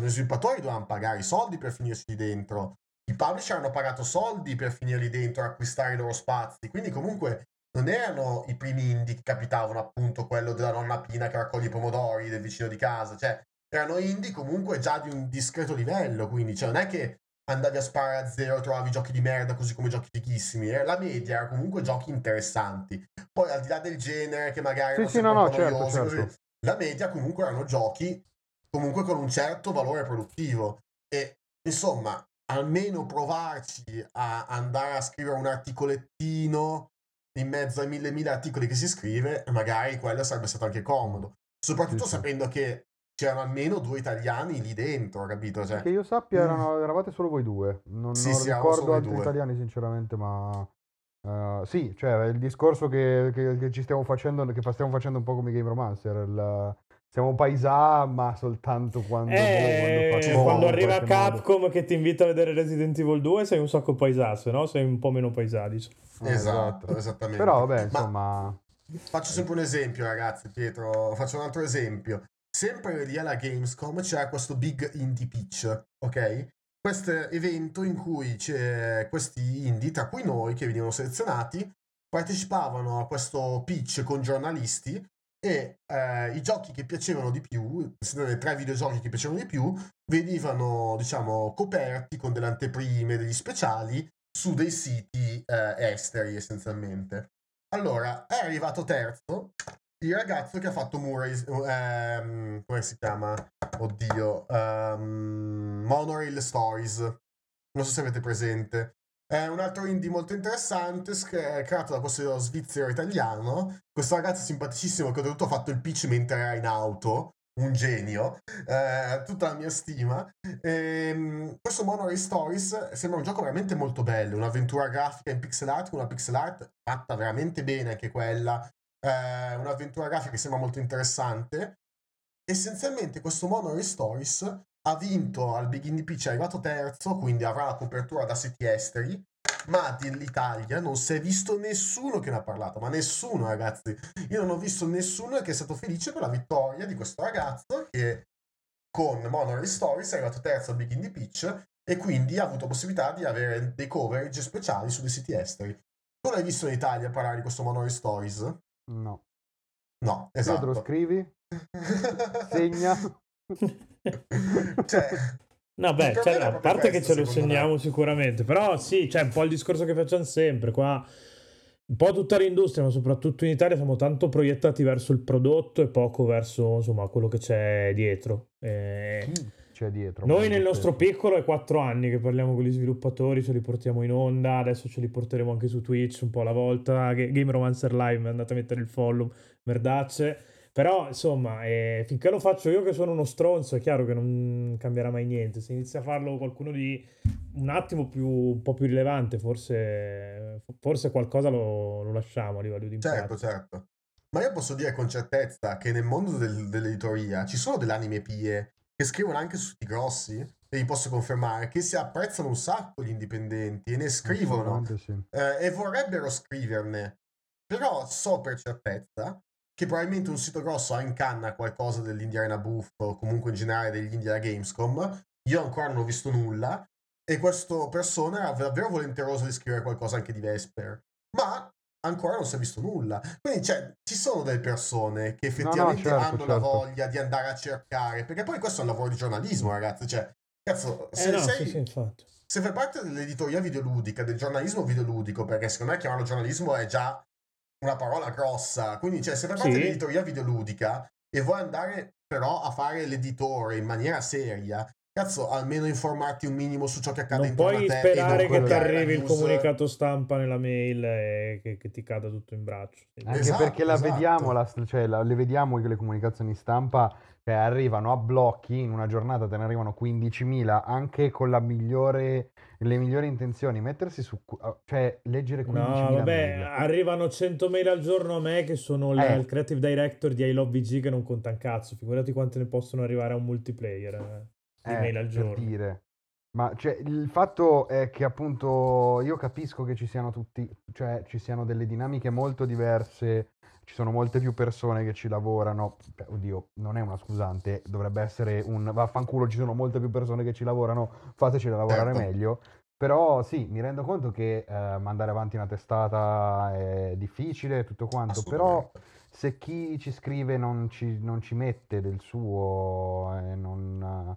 non fa queste, queste piccole opere di bene, del volersi inter- cioè del voler parlare no, ecco, di ciò che mi interessa, perché posso dire una cosa fare... vai vai è proprio questo il punto, cioè sembra che ogni volta che parli di, di un gioco insomma devi fare l'investimento a non perdere, cioè vaccia a perdere ogni tanto, cazzo te ne frega che quel giorno fai quel centinaio di click in meno, almeno io, cioè hai fatto il tuo lavoro, magari hai fatto scoprire qualcosa di interessante a a chi ti legge. Diciamo che l'investimento a perdere è pure per noi, perché io in quella mezza giornata avrei potuto lavorare, fare level design. Eh no, no, infatti, chiaro, adesso, ti, adesso ti abbiamo rubato un'ora, noi tu potevi fare un'ora. Vabbè, ma io adesso mica lavoro, fare... cioè io alle otto chiudo, scappo a casa, perché se, divento scemo se no. Vabbè, quello, no, però, quello è chiaro. Quello. Tecnicamente stai lavorando anche grandi. adesso, eh, perché è promozione quella che... del no, cazzo però, fatta in un, mi diverto, un podcast che ascoltavo. Mi diverto. Pochi, e poi questo è un ambiente, diciamo, meno in cui devo stare meno ingessato, quindi assolutamente mi diverto. Assolutamente da questo punto di vista, però ripeto, siamo anche molto lì... diversi da tante realtà molto più impostate. Però, Pietro prima guarda... le mutande, eh. Vabbè, okay, non serviva a dirlo nel senso. Vabbè, era per dire. Però, vabbè. Vabbè, okay. Ti dico, io comunque anche contattare i siti grandi, ah, proprio, adesso facciamo nome e cognome, multiplayer. Io ragazzi uh, sapevo, allora io non so, non mi ricordavo la mia list di multiplayer, ok? Non me la ricordavo. E allora ho scritto a Tommaso Pugliese, che c'avevo su Facebook, mi ricordavo che scriveva qualche articolo per multiplayer, probabilmente l'avevo aggiunto all'epoca quando scrivevo per Spazio Games anni e anni fa, l'ho aggiunto su Facebook ed era rimasto lì a far polvere questo povero contatto. Gli ho scritto, lui gentilissimo mi ha detto guarda scrivi una mail a Umberto Umberto Moioli, che so che è caporedattore di multiplayer. Oh ragazzi, io ho scritto una mail a Umberto, lui dopo due minuti mi ha risposto dicendo guarda abbiamo selezionato chi fa la copertura, fino a che quando è disponibile la demo siamo disponibili a coprirla. Il punto, il punto non è che eh, poi dopo se ne sbattono amica anche quando glielo chiedi, il problema è proprio chiederglielo, cioè nel senso che io ti ringrazio, ringrazio tutti che fanno la copertura, però il minimo che devi fare tu è andare a cercare queste coperture, non è che io devo andartela a imbeccare, perché se no sei solamente un... cioè il problema grosso è che sei, poi diventi solamente un megafono ed essenzialmente non hai più nulla di tuo, di originale da sottoporre agli utenti, e poi gli utenti non si educano, perché ragazzi, cioè proporargli sempre le live, le notizie su Marvel's Avengers, che per carità può essere anche un bel gioco, io ne dubito fortemente. Spoiler, no. Spoiler che... non lo è, perché eh, non lo spoiler è, è proprio immagin... una super merda, però ok. Io immaginavo fosse una super merda epocale, però effettivamente eh, ci lavorano dietro seicento persone, va bene, probabilmente l'idea creativa alla base è una merda, ok, quindi queste povere seicento persone che ci lavorano dietro possono farci fino a un certo punto, però essenzialmente coprire per ore e ore e ore questo titolo, che magari nei commenti pure vedi la gente che dice ma che è sta ciofeca, per favore non farmela vedere, ma allora magari fatti domande, dici appunto perdo qualche click in meno, qualche viewer in meno e uh, faccio vedere qualcos'altro, anche perché dai parliamoci chiaro, cioè chi guarda le live di un sito grosso magari si aspetta che il sito grosso gli proponga anche qualcosa di interessante, cioè non è che le guarda perché dice ah sono fan di Marvel Avengers e andrò a vedere quella live. No, dice io sono fan di multiplayer, mi piacciono le persone che fanno gli stream, sì, e vado sì, a vedere quello stream. Cioè, quindi ti sposta poco alla fine il tipo ti sposta poco il contenuto in sé, esatto, capito, no? Quindi se ogni tanto fai vedere qualcosa di un po' più di nicchia, non succede mica niente. Anche uno Spiritfarer, che è di nicchia ma non troppo, ok? È un indie che ha fatto successo essenzialmente, però cazzo anche lì fai fatica a trovarne qualcuno che ne parla, ragazzi. Cioè, seppure questi indie che fanno un gran successo fanno fatica, auguri, insomma. A me, ti dico, a me la cosa che fa più incazzare di tutta questa situazione è che quando poi si espone il problema, uh, che poi si parla del eh ma all'estero sono meglio. Sì, è vero, cioè chi, scri- chi scrive, ma non solo chi scrive, anche chi fa video all'estero su YouTube, eccetera, c'è molta più gente che ha veramente voglia di fare divulgazione del videogioco, ma anche divulgazione nel senso più um, di mettere in mostra videogiochi semisconosciuti o comunque secondo quella persona meritevoli. Eh, a me sta sul cazzo che quando viene fatto, quando, quando dico eh però perché all'estero ce la fanno, mi hanno risposto eh ma all'estero è diverso. Perché all'estero hanno più contatti, hanno più... Cioè, la giornata dura ventiquattro ore pure, pure in Inghilterra, pure in America, pure in Giappone. Certo, eh? certo. Quindi è... mi sta veramente molto sul cazzo questa cosa del... All'estero girano soldi diversi, quindi noi, non... noi dobbiamo per forza rincorrere quei quattro spicci. A me invece sta molto sul cazzo quando facciamo il tipo di critica che abbiamo fatto oggi. Infatti sono curioso di vedere se adesso lo diranno anche a Matteo. Poi dici che la stampa, insomma, è informazione di regime e chi fa parte della stampa si incazza pure. Nel senso, sto semplicemente descrivendo il problema per quello che è, perché mi rompi il cazzo. Fai un attimo di autocritica, no? Invece di salarti male nei commenti di Facebook di un, di un post. E poi in realtà, appunto, il salarsi male, cioè io voglio fare un po' il pacire, ma nemmeno tanto, nel senso che alla fin fine davvero a loro non costa tanto andare a cercare e no, fare fatto. un po' di formazione, perché poi ripeto sono disponibili nel parlare del tuo gioco. Cioè io ho trovato disponibilità, cioè, ripeto, gente a cui ho chiesto, magari ma infatti ho visto anni. Che siete stati comunque coperti da tutte esatto, le testate esatto, principali ma... in Italia. Esatto, con gentilezza, la gente ci copre e quindi lo fa anche con piacere, perché poi ci sono anche dei deputy editor che trovano delle persone che hanno sotto di loro che coprono con piacere gli indipendenti e da quel punto di vista lì è fantastico, favoloso, perché probabilmente se non fossimo stati italiani, se non avessimo avuto sette persone dietro, se non avessimo avuto Deck tredici, giustamente si sarebbero fatti dei problemi, perché dicono io non pubblico un articolo di un gioco fatto da un povero pirla che non ha dietro nessuno, che eccetera eccetera. Ci può anche stare, ci può anche stare. Secondo me no, però capi, capisco diciamo, il discorso. Diciamo, capi, cioè, che, diciamo io sì, sì, sto parlando capisco. Dal punto di vista loro, no? Ci può anche stare che io non ti copra, però vedono già un titolo con le spalle un pochino più coperte e ti coprono volentieri. Il e dici dieci euro me. Dell'anteprima ce li investo, perché quello ti costa esatto, far fare esatto, l'anteprima, esatto. dieci euro, eh? Giusto, il problema è proprio quello, capito? Secondo me il, quello che manca sono delle figure che sono un po' dei battitori liberi, che non siano i classici facciamo tantissime notizie al giorno a caso come delle macchinette a raffica riempendo di merda poi effettivamente il, il feed del sito, ma mancano dei battitori liberi che si facciano un po' di cultura videoludica, che magari non non vengono guardati per il risultato in sé che devono portare tot articoli al giorno, ma effettivamente vanno a fare delle ricerche, vanno a trovare le cose interessanti e ne parlano, perché le grandi Kotaku, questi grandi siti, hanno della gente che magari non scrive articoli per giorni, ma fa comunque delle inchieste o comunque cerca di trovare qualcosa di interessante per poi parlarne effettivamente. E manca un po' questo in Italia, secondo me, forse anche per il fatto che girano pochi soldi, come dicevamo, alla fine la mangiatoia è piccola, capito? Quindi da qualche punto di vista devi rientrare, e come rientri, rientri con le news del manga. Cioè alla fine è un gatto che si morde la coda lì, da quel punto di vista è molto difficile uscirne. Propongo una cosa, io voglio che Idea faccia un first playable found anche per il giornalismo.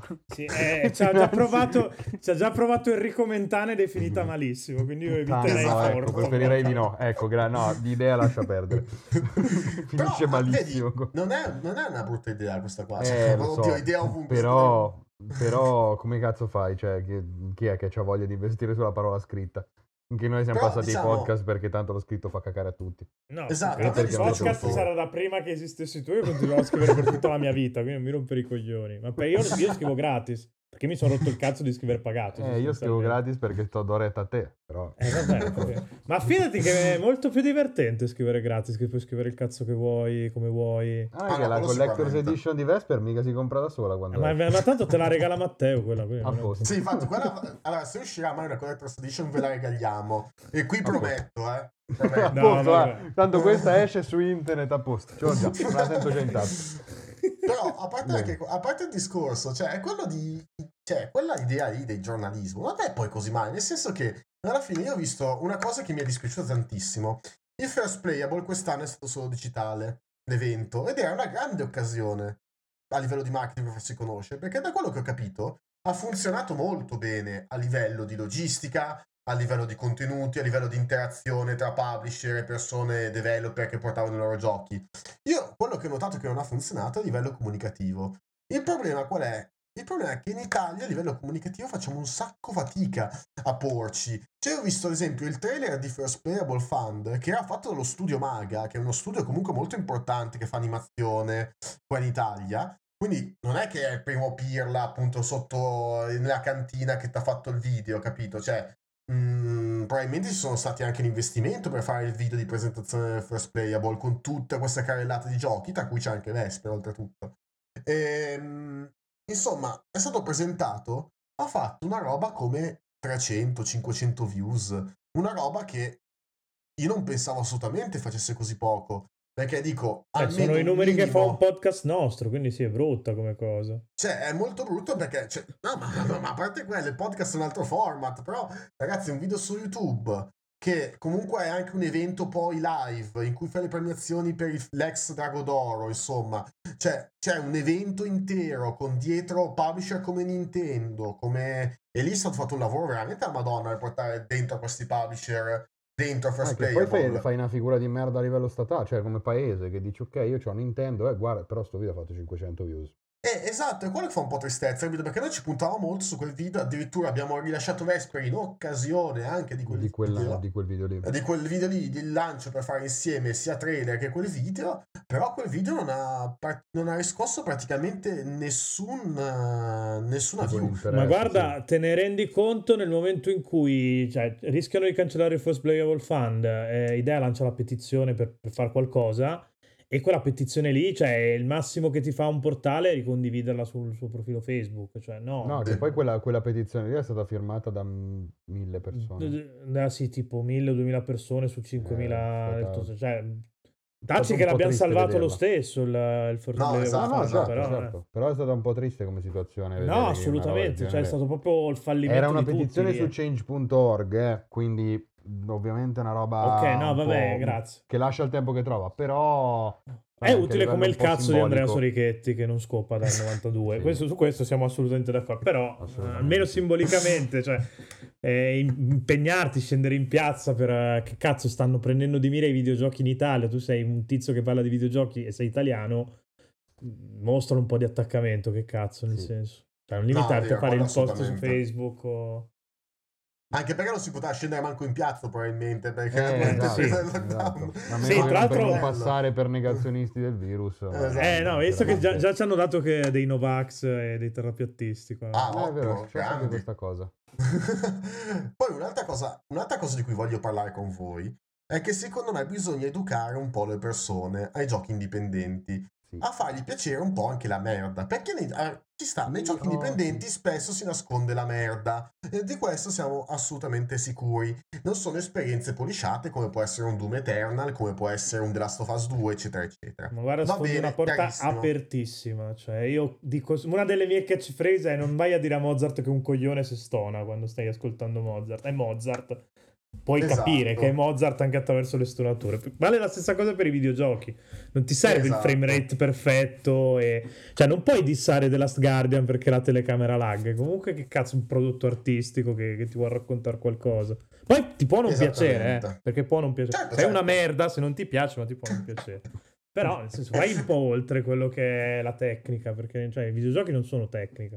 Esatto, no, beh, ma le belle, le belle idee. Guarda, adesso uh, vi cito un articolo scritto, uh, adesso non mi ricordo chi è, mi pare comunque il... Che cazzo lo ragazzo... citi se non sai? Vai a fare in culo, stai zitto. uh, no, vabbè, poi la è editi. Tutta... Eh, um, cosa no, poi la editi? Su... Questo lo lascio un cut, cazzo. Mi pare che siano i ragazzi di, di Way Forward, parlavano del... Um, hanno parlato in, um, in una rivista del...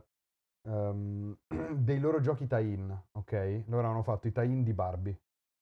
E leggere cosa avevano loro da dire su quei, su quei giochi, che erano appunto, cioè, il gioco di Barbie salta il cazzo con, uh, con, con il frustino. Lo Dietro voglio. C'era gente che era innamorata persa di Castlevania, che pur di metterci dentro Castlevania qua, Super Castlevania quattro, ha preso sto giochino di Barbie e ha usato la, la, il frustino, la, il nastrino di Barbie come, uh, come la frusta in, uh, in Super Castlevania quattro. Perché? Perché è gente che comunque a volte gli viene anche imposto di lavorare su certe cose, o comunque magari non ha il budget stratosferico di un... ma dietro c'ha un'idea, c'ha un'idea che esatto. si può nascondere dietro un cazzo di giochino di Barbie. Esatto. Ma aspettavo è... che dicessi che il giochino di Barbie era meglio di Bloodstained, quindi mi hai un po' deluso. Il giochino però. di Barbie è probabilmente meglio di Bloodstained, però questo è un altro discorso. Cogli Garacci, no, torna in te dico... per carità del Signore lassù. Perché io dico, alla fine quei soldi sono capaci un po' tutti, servono dei buoni project manager, però sai che non lo so tutti. No, lo so, no. Perché Kojima Fure con quattro milioni è andato a puttane, poi ha tirato fuori Mighty Number nove, giusto per David Cage è coperto di soldi da una al vita di là, al, di là, al di là di alcune eccezioni, nel senso, però sì, sì, diciamo no, certo, che certo. fare un, un T P S, fare un third person shooter con delle meccaniche non originali ma che funzionino benissimo, che non, non, non laghi. Ragazzi, lì servono solamente i soldi, no, non ci vuole sì, nessuna idea. Cioè, prendi Resident Evil io... quattro, ci, ci pompi le texture, ci sei. Insomma. Esatto, esatto. Cioè, lì non servono, lì servono solamente i soldi. E infatti, secondo me, bisogna educare le persone che non è che il problema grosso è che non ti puoi aspettare che l'industria videoludica sforni sempre tutto questo numero di titoli tripla A all'infinito, perché i costi aumenteranno sempre di più. E quindi saranno sempre già parliamo produzioni. Di quadrupla, eh, scusate però. Esatto, poi... esatto. Sì, tra, tra dieci anni saranno praticamente a quadro probabilmente. Sì. Però il punto è... Non male come cioè... nome però. Il punto è, non puoi proseguire così su questa china, perché poi si finisce con il far pagare ottanta euro, come già si sente dire, un gioco alle persone. Beh, praticamente, che magari... praticamente appurato. Esatto, sì, che sì. magari dura dieci ore... Perché hanno dovuto pompare le texture con la fotogrammetria di sto cazzo, dove l'arte non c'entra assolutamente nulla, le persone si abituano al fotorealismo più spinto, che praticamente ti spiattella in faccia tutto quello che ti deve raccontare, e la gente poi non ha nemmeno più le chiavi di lettura per capire un indipendente. Quindi ragazzi, bisogna educare il prima possibile sta gente a capire come parla anche un gioco indipendente. Uno Spiritfarer, appunto, che lo sto giocando adesso per non fare pubblicità al mio gioco, però uno Spiritfarer parla molto bene, no, ma parla, eh, parla anche di Vesper. Srotola il cazzo sulla scrivania, sei qua ah, a posto. Ok, va bene, va bene, a posto. No, però diceva, però finiamo Spiritfarer, cioè ha una narrazione comunque intimista, funziona molto bene come gioco, ha ha delle idee precise, che magari possono anche non essere realizzate perfettamente, ma sono delle cazzo di idee. E cioè, il problema è far capire alle persone che dietro i giochi ci sono le idee prima che il, i soldi. Perché alla fine, ripeto, anche un The Last of Us due, ragazzi, per carità, può essere sceneggiato bene, ma tutto il resto sono solo soldi. Cioè, sì, tanti la soldi. Grafica, Tantissimo. tanti soldi, la grafica, le, le cazzine. Cioè, se uno piange perché... succede qualcosa in Last of Us due, non, adesso non voglio essere cattivo, però il settanta per cento è grazie alla grafica fotorealistica, capito? Cioè, sì. ci sono dei momenti molto no. più moving, molto più forti in molti indipendenti, sì, sì. che però non hanno il budget per poter ma no, fare ma banalmente, cosa. Poi arriva Yoko Taro qual... alla fine di, di Nier Automata e ti fa piangere con i titoli di coda. Con quattro pixel e un titolo di coda, vaffanculo, per dire, vado. Eh. Madonna. Esatto, però appunto il discorso proprio c'è, se c'è qualcosa che ti fa piangere in un videogioco quadrupla A, molto probabilmente ti farebbe piangere anche se quelle lì di fronte, fo- cioè che quelle sullo schermo fossero quattro poligoni.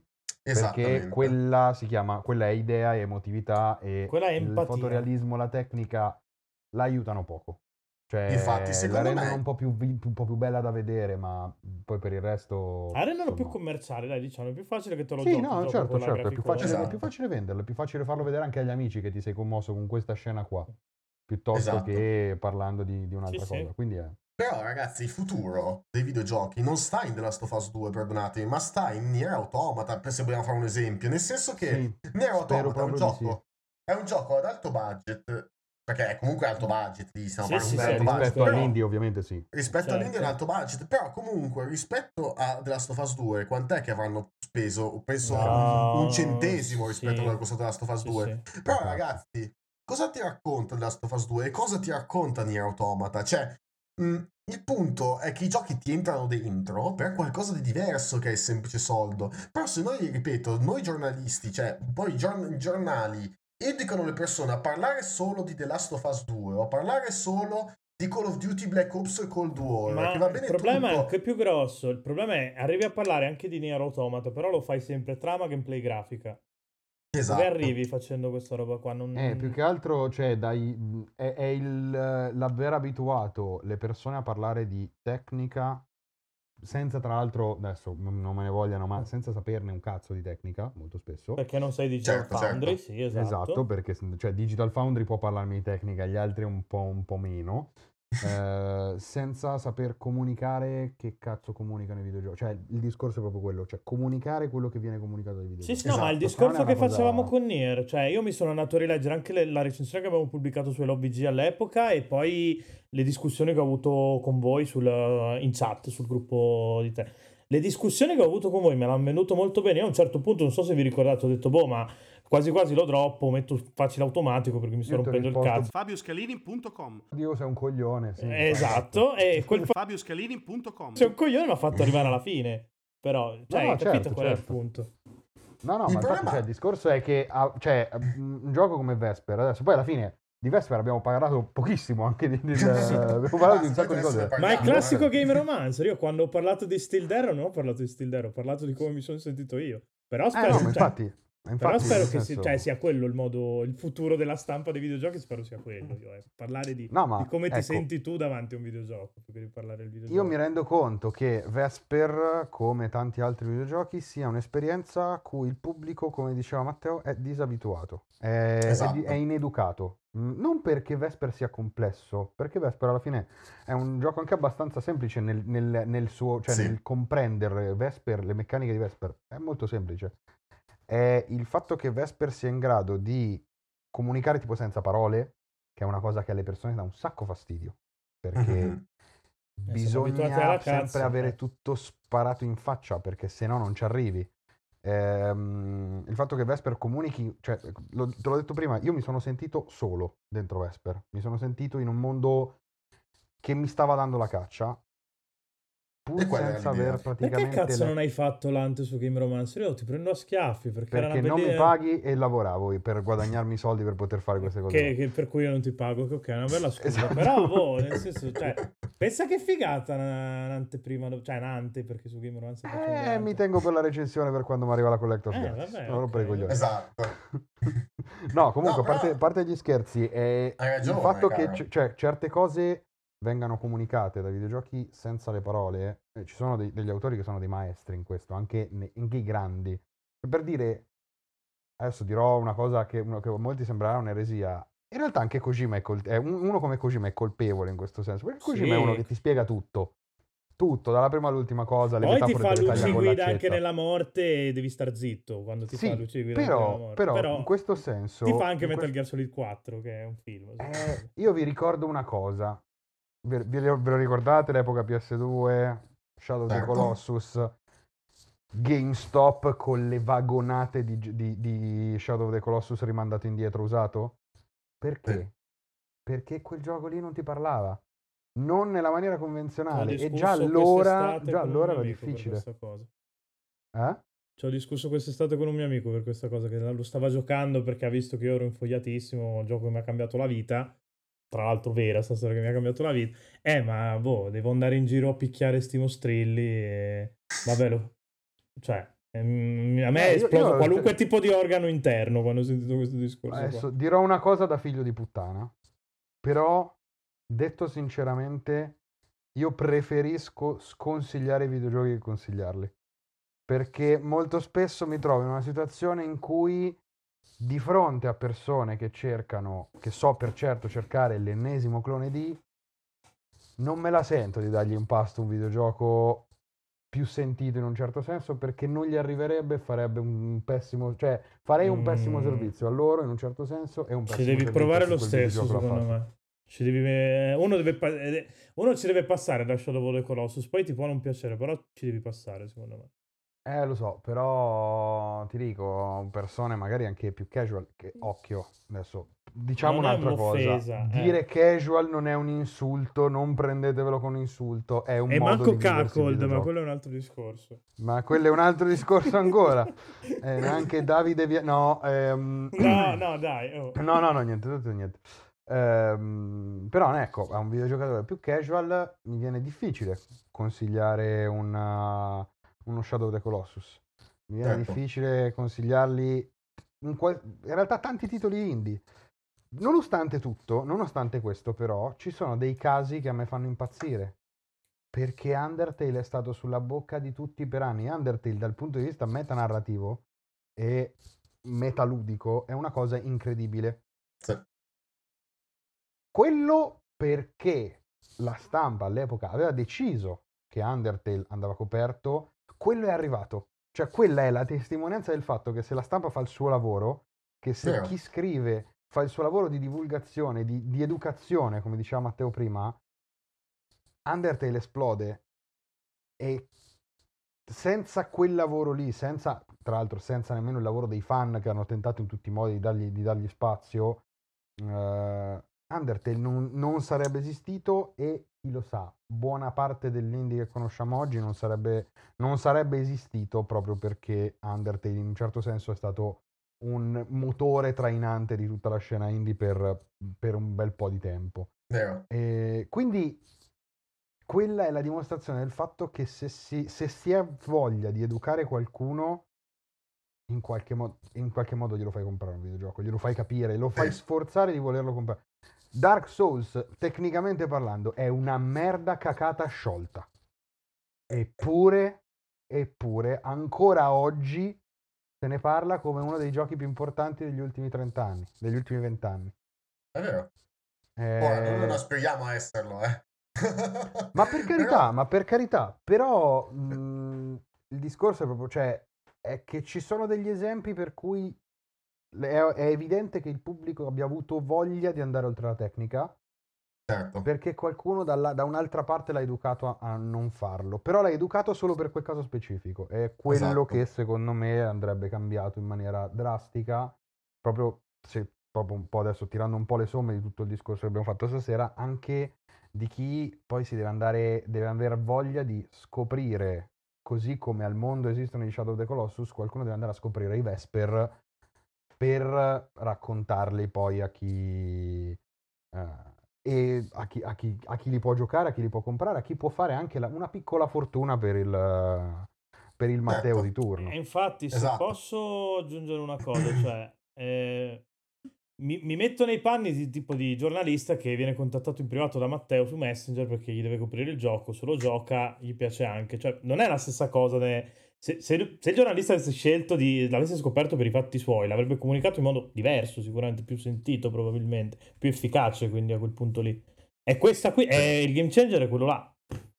Perché stai sicuro che Dark Souls e Miyazaki non è andato su Messenger a scrivere alla gente. Dark Souls, t'hai capito? Mandato quattro foto slegate una dall'altra, contatti mai conosciuti prima, tipo top. Che poi, ripeto, è proprio una questione di tecnica, come dite voi. Che poi tecnica non è solo grafica, attenzione, è anche il gameplay, no, no. paradossalmente. Certo. Perché se io, ad esempio, io per Vesper avevo un sacco di idee in più. Le granate di luce per controllare i nemici usando la fisica. Avevo un fucile balistico che rimbalzava sulle pareti. Mm-hmm. Avevo in mente un sacco di idee. Però il problema qual è? Il problema è che non ci sono i soldi. Nel senso che se tu vuoi dare un reddito dignitoso delle persone, se hai una pipeline di lavoro che devi rispettare, hai un publisher che ti aspetta, insomma certe cose non puoi inventartele, che magari dici, poi magari ti trovi l'anteprima che ti dice magari il gioco non ha abbastanza varietà, perché io ragazzi sono sicuro che quando uscirà il gioco finale diranno ah ma ci sono sette otto tipi di nemici ma hanno tutti la testa uguale, che poi in realtà è una scelta artistica, eh? Questo è uno spoiler, no, ma è una beh, scelta certo. artistica, però anche lì comunque diranno ah tutta la testa uguale, i nemici non sono così tanto caratterizzati. Ma perché non sono così tanto caratterizzati? Perché altrimenti ci doveva essere uno studio di character design che avrebbe preso troppo tempo, il che significava pagare meno una persona oppure sbattersene le palle e tagliare qualcosa. E quindi noi indie, il bello, cos'è che facciamo noi indie di bello effettivamente? Noi cerchiamo di fare economia delle cose portando avanti un'idea al massimo delle sue potenzialità. Quindi noi in Vesper avremo pochi tipi di nemici, ma saranno ben riconoscibili perché avranno delle idee di gameplay che abbiamo cercato di far funzionare molto diversamente rispetto ad altre tipologie di nemici. Abbiamo un altro tipo di nemico che non vi posso svelare, che è molto diverso dagli altri nemici ed è, un, è stato, a livello tecnico, è stato un palo in culo da sviluppare, ma perché credevamo fortemente che quell'idea caratterizzasse Vesper e quindi abbiamo portato avanti fino in fondo nonostante ci avesse fatto bestemmiare come dei turchi, perché voi non avete visto quel nemico, ma fidatevi, quando lo vedrete capirete ah questo fa bestemmiare come dei turchi uno sviluppatore, perché è una cosa molto particolare. Quindi di base eh, l'indie fa economia delle cose che ha in mano e deve cercare di quadrare farla. I conti, esatto, cioè, deve far quadrare i conti, conti. Esatto, e come fai a quadrare i conti? Con una visione artistica e un'idea coesa. Probabilmente un, un tripla A questa cosa non l'avrà mai, perché a meno che non hai un Kojima di turno che ti fa un Death Stranding, o comunque hai un Cory Balrog che ne, comunque nel, nel suo essere commerciale ha in mente un'idea chiara di gioco come sì, il primo God of War. Sì. Se no, tipo, vedi molti altri tripla A che non hanno una cazzo di anima, ed è quello il problema, perché non c'è nessuno che ha un'idea e nonostante tu abbia tanti soldi metti delle feature a caso. La cosa peggiore di tutti sono i giochi Ubisoft, secondo me. I giochi Ubisoft non hanno anima, ragazzi, non hanno assolutamente un'anima. Si passa da Assassin's Creed a Watch Dogs, non hanno, non parlano a nessuno, cioè con la voglia di parlare a tutti non parlano a nessuno, perché ok, sì, questa, è una, cosa, questa senza... è una cosa importante secondo me che hai detto, cioè la cioè, voglia di parlare a tutti non ti fa parlare cosa... a nessuno, che è una cosa che devi caratterizza tanti, tantissimi videogiochi e tantissimi ambiti del videogioco. Parlare esatto. a tutti significa non parlare a nessuno, questa, questa è un, secondo me è una piccola grande verità. Poi cioè, vabbè, in questo caso c'hai di fronte dico. Pietro che è un grande fan degli Assassin's Creed, quindi sta morendo. Ma in realtà più o meno condivido, perché il periodo buio di Assassin's so. Creed è quello dove ha provato a parlare a tutti. Copiare e... se stesso. E... ne sta uscendo molto lentamente adesso Assassin's Creed da esatto, Medioevo. Esatto, esatto. Con ma molta fatica, tra l'altro. Anche lì, no? Cioè, noi stiamo rendendo Vesper, stiamo cercando di farlo in tutti i modi un prodotto commerciale per quello che possiamo fare noi, nel senso che noi abbiamo un'idea chiara, ok, il target è la gente come me, che da piccola ha giocato a Oddworld e ha avuto i genitori che hanno avuto la coscienza di farglielo giocare nonostante fosse un gioco atroce con poveri mudokon che venivano trucidati per fare una bevanda, ok, no? Madonna, quindi... cioè, Oddworld comunque è una roba veramente devastante da quel punto di vista. Eh sì, esatto, cioè lasciamo perdere, però diciamo, gente come noi che è cresciuta con quella tipologia di giochi, un Oddworld, un Flashback, un Another World, Shadow of the Beast già era un po' più indietro, infatti non lo sono recuperato dopo, però insomma che è cresciuta con quella tipologia di giochi, noi abbiamo quel target preciso, poi andiamo a prenderlo con uno stile visivo un po' più contemporaneo e quindi cerchiamo di parlare a una platea un po' più ampia, che speriamo... Mm. Comunque non confondere il gioco con il classico Limbo di turno, perché ragazzi con Limbo vi giuro che graficamente non ci azzecchiamo un cazzo, no. Se non per la Andrea, de- Andrea l'aveva detto è Limbo più action, io te lo dico. L'hai detto tu, pezzo di merda. Non l'ho detto io. No, beh, allora... Eh, anche perché non vederlo, ho giocato Limbo. A vederlo no, da fuori poteva anche sembrare come, come idea di gioco, però non c'entrano un cazzo. Esatto, ma ci sta anche, nel senso, a prima vista ci sta anche. No, però, no, vabbè, ma quello diciamo... che diciamo sempre è che i giochi li devi giocare e non guardare per capirli, perché se lo guardi, soprattutto esatto. se lo guardi su Twitch sei un cuckold, ti sembra Limbo che non lo è col pad dalla mano. Esatto. Per no, portare no, acqua alla mia poi... narrativa, così, giusto per... Esatto, noi parliamo, il nostro è un prodotto pop alla fine, però certo, come prodotto pop... Certe cose non le possiamo, non ci possiamo permettere di poterle fare perché richiedono troppi soldi. E quindi con l'inventiva, con la creatività andiamo a recuperare questi gap che ci potrebbero separare da un qualsiasi gioco, ad esempio di Playdead, che sono pieni di soldi fino all'orlo, ma ovviamente, ma per merito loro, eh, per ovviamente sì, non, sì, no, non per demerito assolutamente loro, però andiamo a recuperare quei gap con la creatività. Noi vogliamo raccontare, ad esempio, la storia del mondo, di ciò che è successo, perché Vesper è un gioco post-post apocalittico e, e quindi andiamo a recuperare la storia del mondo precedente attraverso dei segreti, che sono dei collezionabili che per scelta sono lunghi una cazzo di pagina di Word a collezionabile. Poi se tu se li vuoi leggere, sei un grande, ti amiamo. Nella ti demo ce n'è, ce n'è almeno ce uno. Ce ne sono tre, vero? ce ne sono okay. tre nella demo. Uh, ti stimiamo, ti amiamo tantissimo, ti ringraziamo tanto perché sei involved da questa cosa, dal gioco, però se non li prendi noi speriamo che ti potresti godere tranquillamente il gioco giocandolo per le cinque sei ore di gioco che ci sono senza leggere i log. Cioè noi abbiamo previsto diversi tipi, diversi modi di usufruire Vesper, assolutamente, e cercando di andare a prendere più possibile diversi target, perché ad esempio io sono uno che non legge mai i log. Ragazzi, ah, okay, cioè, sono, il primo non legge... sono il primo a non leggere mai log, però li mettiamo dentro perché sappiamo che c'è gente a cui piace una narrazione più introspettiva, un pochino più criptica, che magari viene svelata anche attraverso dei log chiarificatori, che sono dei segreti che devono essere presi da un'altra parte del livello, eccetera eccetera.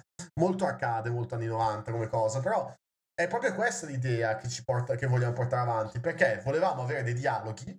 Ma siccome i dialoghi non ci possono essere, perché comunque sono, devi pagare il voice over, devi stare dietro a fare un sistema di dialoghi, devi stare dietro a fare un sacco di cose, allora abbiamo optato per creare dei segreti all'interno delle aree, segreti che possono essere raggiunti utilizzando la drive gun, che, le, che è la meccanica principale del gioco, in maniera diversa dal solito, attraverso appunto questi, e quindi tu scopri la storia attraverso questi log. E questa è un'idea creativa che ci è venuta in mente perché non avevamo budget rispetto a quello che avremmo voluto. Quindi eh, la cosa figa dell'indie è proprio questa, cioè il trovare, parlando, sapendo a chi parli, sapendo a chi ti rivolgi, trovare delle idee creative per cercare di recuperare quei gap che hai sicuramente, perché ragazzi, a livello di gameplay probabilmente un inside delle animazioni trecento volte più fluide, trecento volte più, diciamo, sì, certo, più giocabile del nostro gioco, paradossalmente, ma lo dico, cioè lo dico anche facendo male a me stesso, però è chiaro che Beh, chiaro, a livello produttivo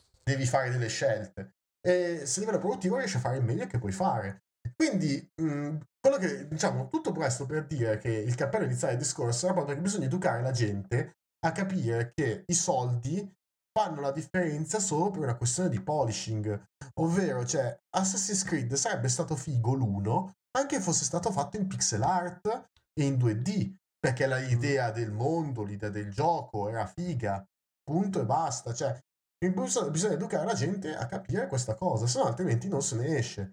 Perché poi la gente, ripeto, pretenderà i giochi da ottanta euro, da settanta ore di gioco perché ha pagato ottanta euro, ma questi giochi non esistono e non esisteranno mai, a meno che non dovrai grindare come i coreani. Quindi, cioè, il punto è, o ti trovi dei giochi di merda dove grindi, trovi tutti i game as a service come Avengers, che possono essere brutti in culo, però li paghi settanta euro, ottanta euro, e però perché ti trovi una, delle persone non educate che guardano solamente la tecnica. Però allora poi non ti lamentare tu, giornalista, che trovi solo giochi brutti da recensire e gli dai sempre dei voti alti perché c'è dietro il publisher, altrimenti sai, poi il publisher non ti dà più i codici, insomma questa cosa non piace, eh, allora gli dai i votino un pochino l'hai, alto, l'hai detto eccetera, tu, eccetera. Io non sono un complottista. Oh, hai assolutamente ragione, funziona così. Però c'era dentro un po' anch'io, quindi lo so com'è, com'è questa storia. Però il punto è proprio quello, ragazzi, bisogna educare. Cioè, infatti voi lo state facendo per quanto potete, lo state facendo in maniera ottima, cioè, e vi state differenziando anche con una voce un po' fuori dal coro, ma quello è giusto, perché è trovare un modo per differenziarsi rispetto al target, che è semplicemente fare il megafono, capito? Quindi da questo punto di vista, no, ma quello che dico sempre anch'io, cioè è una scelta stilistica. Cioè, noi potremmo tranquillamente fare il contenuto senza le, pe- le bestemmie e le parolacce, lo facciamo anche su su L O V G, perché siamo sempre noi, ci siamo ripuliti, cioè, que- cioè quell'altra versione, però è più interessante, cioè è più identitario così, cioè è una scelta. Poi capisco, dillo che il L O V G è lì perché se non ne funziona uno magari facciamo funzionare l'altro, in qualche modo si mangia. Al momento non stanno funzionando nessuno. Al momento cioè, non sono... mangia nessuno, vaffanculo. Al momento è sette anni che io sto mettendo dei soldi a fondo perduto, però poi Perché non mi stufo. Però ti stai giocando Marvel's Avengers come punizione, comunque. No, non me lo sto giocando ah, io, io no. Perché io sono uno di quegli stronzi che poi lo lascio pure ai collaboratori quando, quando lo... Ah, ok, proprio lo io, io, io, io me ne piglio tre all'anno, sostanzialmente, su cui scrivere, perché mi, mi piace scrivere solo delle robe che mi piacciono. Ho avuto la fase in cui facevo sessanta recensioni al giorno, all'anno, poi ho lasciato perdere, perché no, insomma. Boh, che bello, oh, detto, che, bello. Detto che, che, ora questo... si, che ora si è fatta? Che qua... Eh sì, io direi che potremmo che andare lumina, anche vai. In chiusura. No, boh, ci sta, bella puntata interessante. C'è una cosa che non abbiamo ancora fatto. Ah, se avete domande sì. brucianti da fare, no, io ho una richiesta. Subito. Noi abbiamo Poi una richiesta. richiesta. Ok. Da quest'anno chiunque venga in podcast deve farci il favore di dire scassa pixel merda. Allora, facciamo così. Questi qua mi devono fare un'anteprima? Perché non lo so se mi devo fare un'anteprima, no, perché sì, sennò non la fanno più. Probabilmente sì. sì Ma no, ma tanto Pirozzi, te, Pirozzi te la fa lo stesso, perché Pirozzi è... Pirozzi allora, è così, Bear. No, ma loro non lo sanno, perché noi, noi adesso raccoglieremo tutto e poi gli sganceremo una bomba di sgassa pixel merda a fine anno, quindi... Eh... Ah, ho capito, ho capito. Però se mi assicurate che fanno un'anteprima lo dico volentieri. Vai, vai tranquillo, vai tranquillo. Parlo allora, io. Sgassa pixel merda. Bravo, ah, perfetto. Oh, Matteo, come grazie... vendere la propria anima, eh? Insomma, comunque lo sto facendo molto bene. Di, di, essere, di essere venuto qua un po' a raccontarti, a raccontarti, a raccontare Vesper, uh, insomma, a farti, a farti due chiacchiere. È stata una figata. E... Grazie a voi, sì, ragazzi. Come dico la sempre, ascoltate enorme. Gli sviluppatori, anche se abbiamo solo delle fiere di merda in Italia, andateci, andate alla Games Week, state un giorno ne, nell'area indie, perché parli con tutti Matteo della situazione, ne esci come un giocatore più ricco e migliore. E poi vaffanculo, il biglietto alla Games Week costa dieci euro, non è che costa cinquantasei, tanto lo puoi anche permettere. Beh, eh, no, assolutamente. Sì, dai, non costa tantissimo. Non fare eh quella sì, ma anche il Tokyo no, Game Show, onesto, che non, vaffanculo non ci vado, costa poco. Quindi, cioè, insomma, sì, ho capito, dire... però il Tokyo Game Show devi spendere il millino di, di elicottero per andarci a Tokyo. Perché se non ci vai in elicottero sei un coglione. Ah, ok, funziona così. Beh, vabbè, l'anno prossimo so cosa chiederti.